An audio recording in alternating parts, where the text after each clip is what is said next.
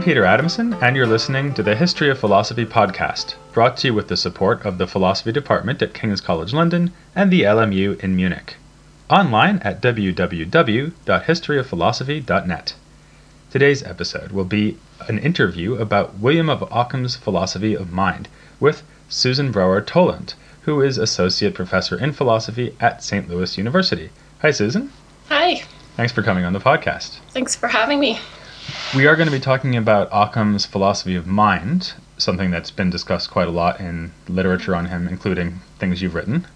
And I think maybe the most basic question in the philosophy of mind is what does it mean to grasp something with the mind at all? Because that will tell us something about what he thinks the mind is.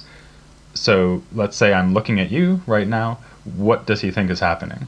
So to to get a sense for what it is for the mind to grasp something, you'd have to probably begin with his distinction between intuitive and abstractive cognition. So if you are grasping a particular object immediately in front of you, that's going to require appeal to his notion of intuitive cognition. So that might be the place to start. Okay, so what's the difference between intuitive and abstractive cognition? okay. Well, Occam actually has a kind of technical way of marking this distinction, but we could get a handle on it as just a first approximation by just thinking of intuitive cognition along the lines of our own, maybe more pre theoretic notion of perception. So essentially, intuitive cognition is the kind of cognition by which we just have direct access to, gain information about objects in our immediate environment. Um, it's that kind of cognition by which we can immediately form true contingent beliefs about sort of how things stand right here and right now. So that's that's the basic idea.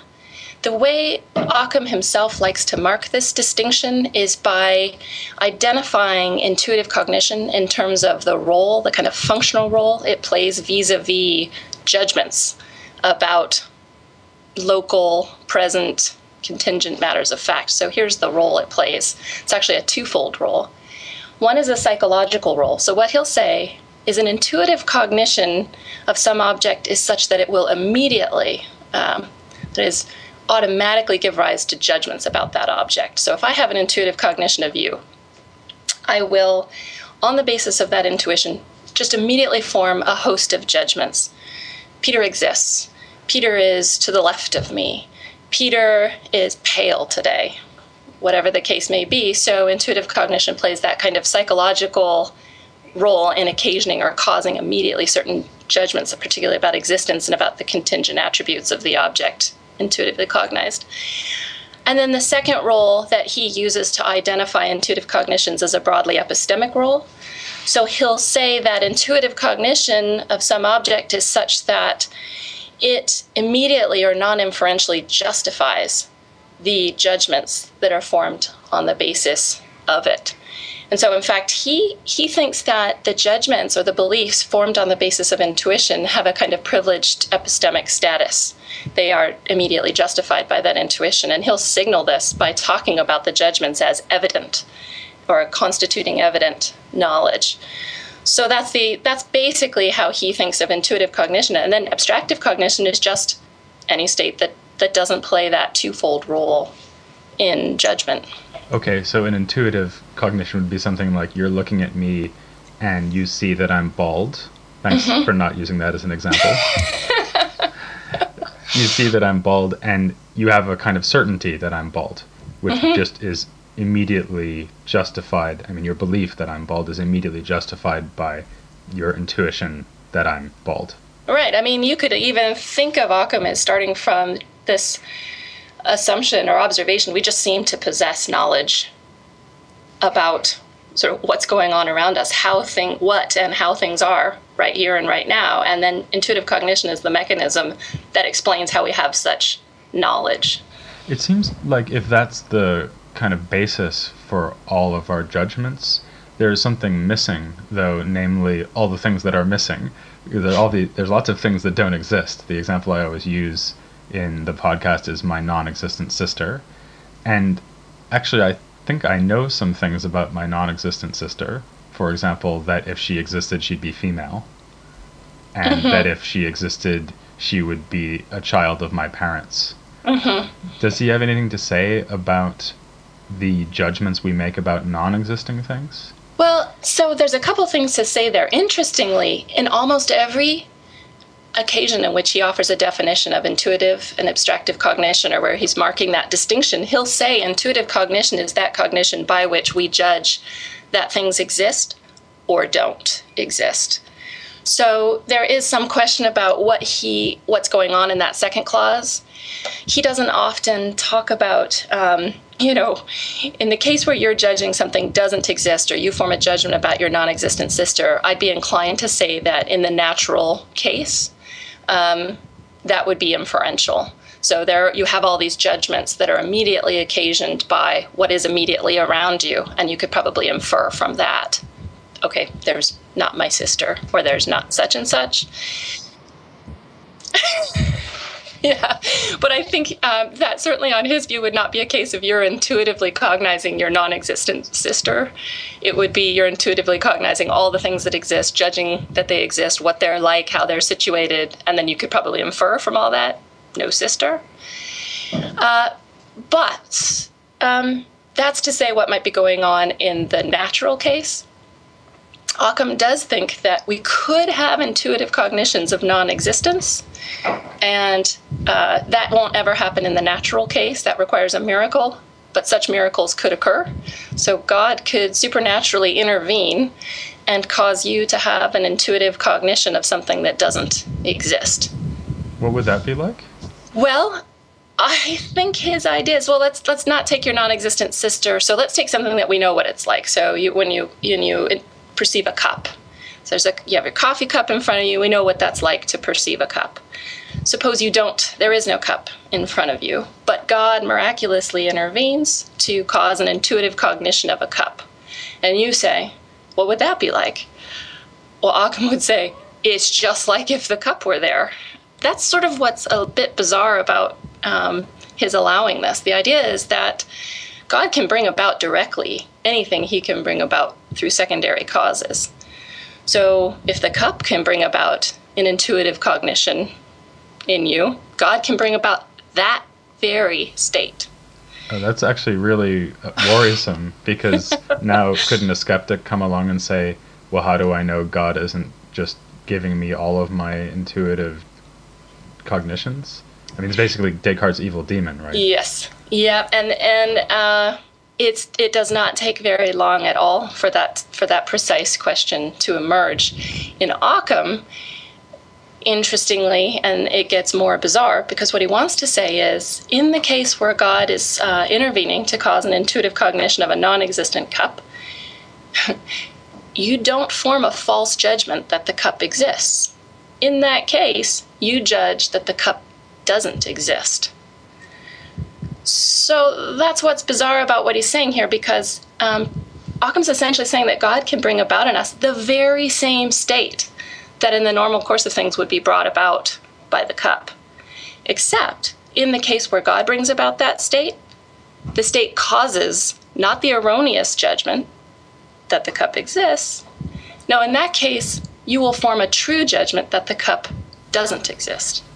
And that's because God wouldn't deceive me? Not using intuitive cognition. Um, Occam certainly thinks God can deceive us. Here's if God wanted to deceive us, he could just directly cause in you a judgment that the cup exists when it doesn't. I mean, he, he, he has he's certainly willing to allow that God could deceive us. For some reason, he is not willing to allow that God could deceive you using an intuitive cognition. There's this link between intuitive cognition and true judgments. So this is like what you said before that they immediately justify yes. judgments and they're certain. I see. Yes. So, so basically, his idea is that if God gave me an intuitive cognition of a non-existent cup, what I would think is, ah, it's a non-existent cup. Yeah. Even though yeah. it would be just like seeing a cup. Yeah. Wow. Okay, yeah. that's very strange. Yeah. that is. It is very strange. Um, and it's implausible. I mean, and it was recognized as such by his immediate successors. So Chatton comes along and just says what you would expect somebody to say. Of course, God could cause in you an intuitive cognition of something that doesn't exist, but if he does that, you're going to form uh, the false judgment that the thing exists. Again, uh, Wodeham, both of these are younger Franciscan contemporaries. Adam Wodeham um, essentially embraces the skeptical consequences that you were gesturing at just a bit earlier. So he says he, he follows Chatton, God would cause in us this intuitive cognition of a non existent, we would form a false belief.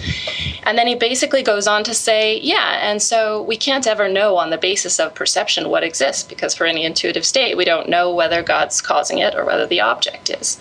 So it does pretty quickly get to um, skeptical worries, and maybe it's maybe i mean i don't know that we have a good answer about why occam takes the position he does but one natural thought is that he sees the skeptical implications of of allowing that you know intuitive cognition can lead to false judgments that would sort of undermine its ability to justify beliefs about based on it. Right. So effectively, what we're seeing here is an anticipation of this later development of seeing how difficult it will be to found all of our knowledge in these indubitable first judgments. Right. Okay. Let's move on to, or inside, maybe further inside the mind, to something which might more be described as his theory of consciousness. Mm-hmm. And what I mean by that is the judgments that we make about judgments. Because I, it's not only that I can think, here's a cup, I can also think something like, I'm seeing a cup. In other words, I can be aware right. that I'm having an intuitive, cognitive uh, experience. Does he think that my intu- my awareness of an intuitive cognition is itself also an intuitive cognition? That's right. So uh, his theory of intuitive cognition plays an important role not only in our grasp of the external environment, but our grasp of our own states.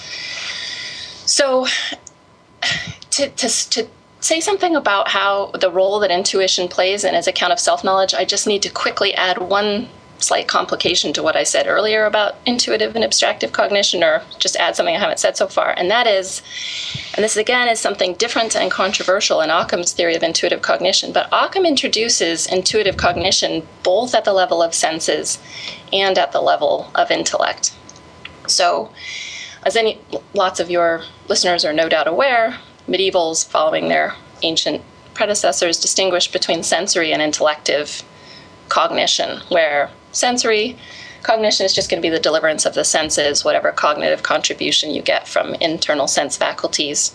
And then intellect is going to be responsible for things like concept formation, judgments, discursive reasoning, and for Occam, controversially, intuitive cognition. So if, if you're thinking about intuitive cognition along the lines I suggested earlier as akin to perception, it's very odd to place it at the level of intellect most of most thinkers would would keep it as something that, that goes on at the level of senses. Occam essentially posits intuitive cognition both at senses and at intellect. So in the ordinary case, I'm perceiving you, it'll start with a sensory intuition of you. That will occasion an intellective intuition. It's the intellective intuition that then occasions or causes all those judgments. Now, I'm pointing all this out for two reasons. One, because the introduction of intuitive cognition at intellect is controversial, but Occam does it precisely because he thinks you won't be able to account for self knowledge unless you do introduce intuitive cognition. And he that his the way he arrives at this is just by reflecting on the domain and the phenomenology of self knowledge. So among the states we seem to be aware of are our thoughts and our volitions. So we seem to have knowledge about our own mental or intellective states. And that knowledge seems to be immediate. Uh, it, ha- it has some of these perception like qualities. It's immediate, and our knowledge also seems to be especially secure. And he basically just points out, kind of by a process of elimination, you're not going to be able to secure these features of self knowledge, its domain or its phenomenology, by appeal to senses, by appeal to inferential reasoning, by appeal to abstractive cognition. So most thinkers have only abstractive cognition at intellect. That's why he introduces intuition at the level of intellect, and it amounts to not only intuition at the level of intellect, but higher order or reflexive intuition. So, just like you said, you can have a direct intuition of, I can be having a direct intuitive cognition of you, and then I'll have a higher order intuitive cognition of my intuition of you in which case I will form judgments, just in the way I do at the first order level. I'll form second order self attributing judgments. There's a perception of Peter in me. Um, I'm seeing Peter now, whatever the case may be. So essentially, his account of self knowledge is a higher order iteration of his first order theory of perception. And does that happen automatically? I mean, if I suppose that you're looking at me and you have a an intuitive cognition that I'm bald, and then in addition, you could have an intuitive cognition that you're seeing that I'm bald. Yeah. And I, and I can see that uh, it's right that just as you couldn't be wrong that I'm bald because you're just seeing me and I'm bald, Mhm.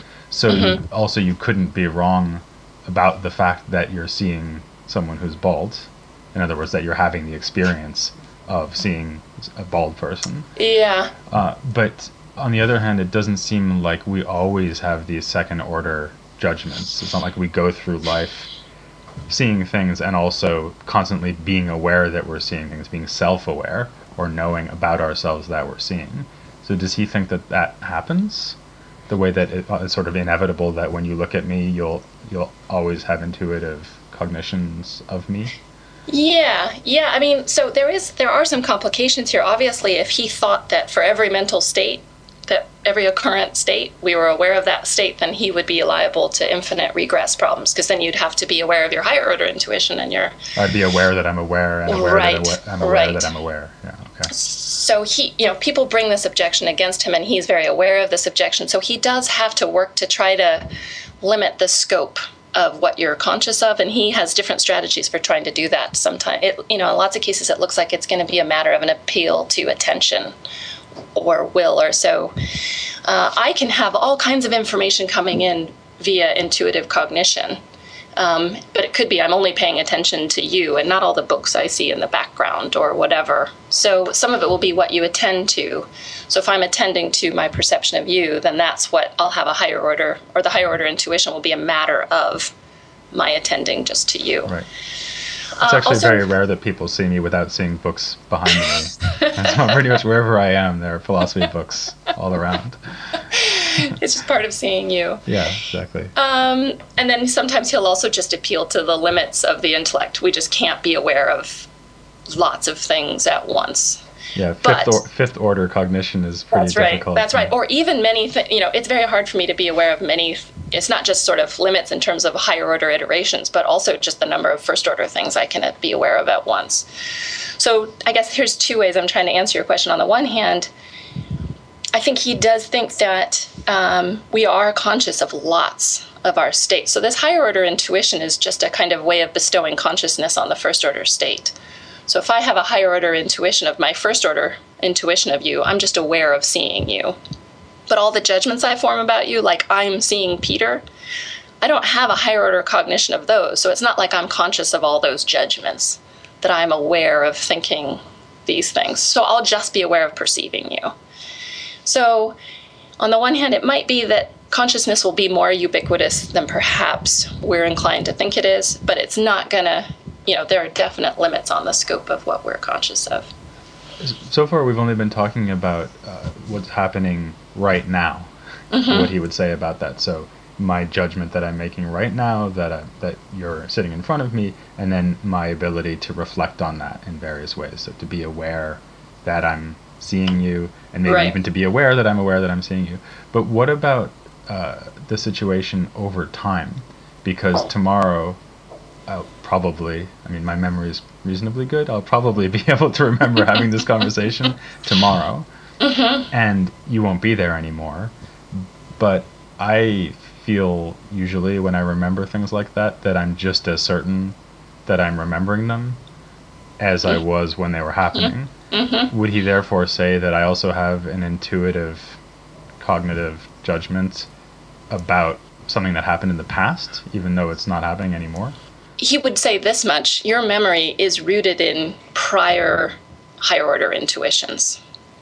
So essentially, if now that we've got his account of self knowledge out, where it's easy to see what his account of memory is, um, two things. One, I mean, memory really broadly for him is just going to be you know your ability a, a capacity to retain and represent information again that you've had before.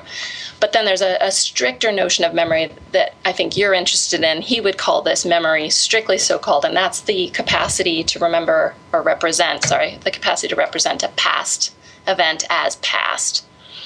And he thinks that sort of memory, you're remembering our tomorrow, you're remembering our conversation today. That's going to be you're representing a past event as past. Interestingly, um, the reason this is a kind of self knowledge is for Occam, he thinks memory in that strict sense is not just about you representing a past event as past, it's actually autobiographical in nature. So, what you're doing in that case is actually um, representing your own past experiences. So, the idea is essentially that, you know, during our conversation, you are aware of um, what you're hearing and what you're seeing via higher order intuition. And in virtue of your awareness of what you're seeing and what you're hearing and what's currently going on, you are thereby disposed to remember that. And so for him, memory will just be like self knowledge. It is self knowledge, it's a type of self knowledge, it's a higher order self attributing judgment. So tomorrow, when you reflect on our conversation, your capacity to reflect is rooted in your awareness. You're seeing the things your awareness of what you're seeing and hearing today. And what you do tomorrow is a form a judgment like this.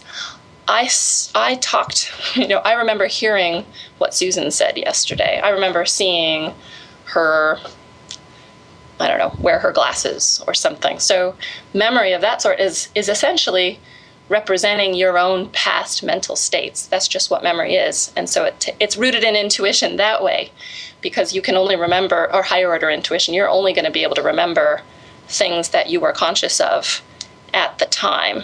And then it takes the same structure of self knowledge, a higher order self attributing judgment.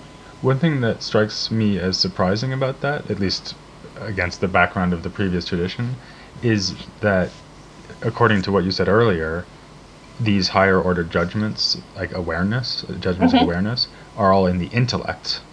Yeah. So what you just said implies that memory happens in the intellect, whereas most previous medieval thinkers and also Aristotle yeah. put memory in some lower faculty of the soul. Is he really serious about this? So he thinks we remember with our intellects. Yep.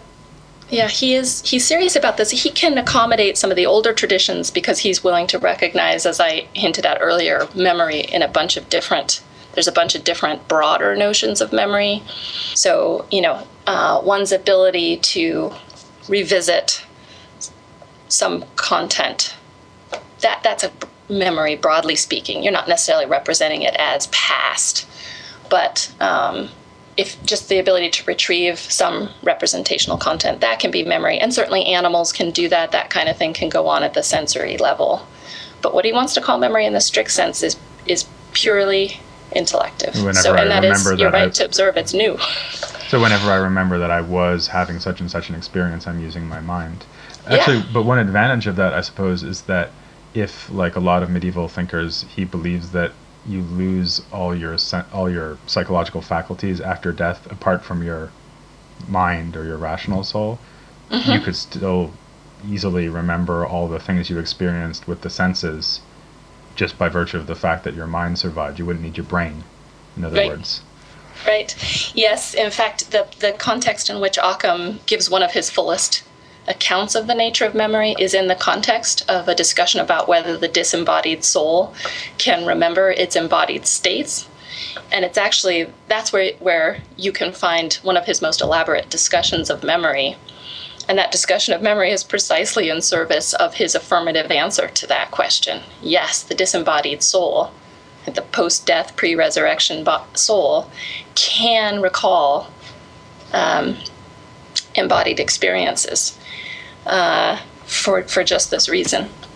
Is, is, would it be going too far to say that this suggests that he's anticipating something like John Locke's theory of personal identity over time because Locke would say that I'm the same person from one day to the next because of a continuity of consciousness or awareness or mental states. And then he could say, well, that even carries on after death. Actually think the order might be reversed. I think his account of memory presupposes the continuity of a subject. So essentially, when you're forming a memory, you're forming a self attributing judgment. I saw, you know, say Occam's example he likes to use is um, this example of John's lecture. So if I'm after death disposed to reflect on John's lecture, I'm going to form a judgment like this I saw John lecture. And what that, I think, what it actually does is presuppose the enduring subject. Because on his view, the account of memory, I mean, basically, his account of memory is presupposing a continuous existence of a single enduring self, right? The self that's the right the subject of the i that's remembering so it's the referent of the i and the self-attributing judgment but it's the same subject that was subject to the prior mental state thus remembered so i think it's it's actually the reverse. His account of memory isn't giving you an enduring self. I think it's presupposing an enduring self, in particular, the rational soul. Okay. We've talked about uh, several uh, subsequent philosophers and also contemporaries, like Chatton, for example. Mm-hmm. And uh, leaving Descartes and Locke aside and focusing on the 14th century figures, so far everyone you've mentioned is someone who was criticizing Occam.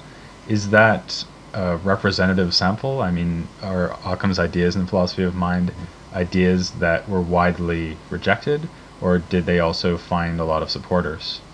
Well, I think it's a mixed bag. Um, I also think that the evidence is still out in a certain way. We've got a lot to learn about the 14th century.